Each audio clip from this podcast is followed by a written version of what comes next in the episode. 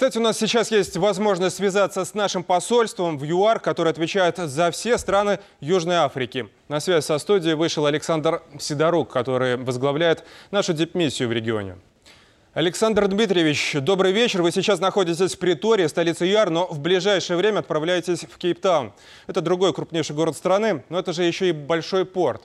И это, похоже, не случайность. То есть сейчас вы прорабатываете, насколько я понимаю, маршруты поставок нашей продукции? Ну, связь, связь э, состоит в том, что э, мы э, как бы комплексно подходим к сотрудничеству с южноафриканским регионом в целом.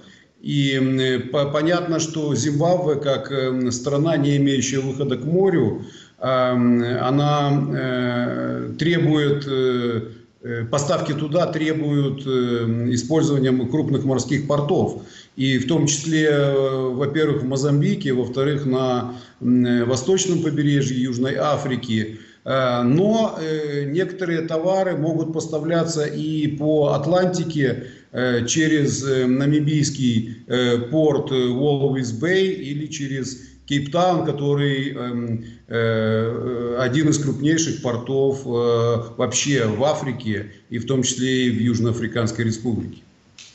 И какова ваша оценка? В чем главный итог нынешнего государственного визита? Контракт это, понятно, важно, но каковы дальнейшие перспективы? Но я бы назвал основным э, как бы итогом визита переход на новый уровень взаимодействия между Беларусью и Зимбабве от э, точечного такого сотрудничества по нескольким, пусть даже очень важным направлениям, но мы переходим теперь э, после всех достигнутых договоренностей э, к полномасштабному всестороннему партнерству, не побоюсь этого слова, потому что и проведенные переговоры, и деловые мероприятия показали взаимную заинтересованность и позволили Э, нам всем определить э, дальнейшие практические шаги по целому ряду направлений, которые сейчас надо э, начинать прорабатывать.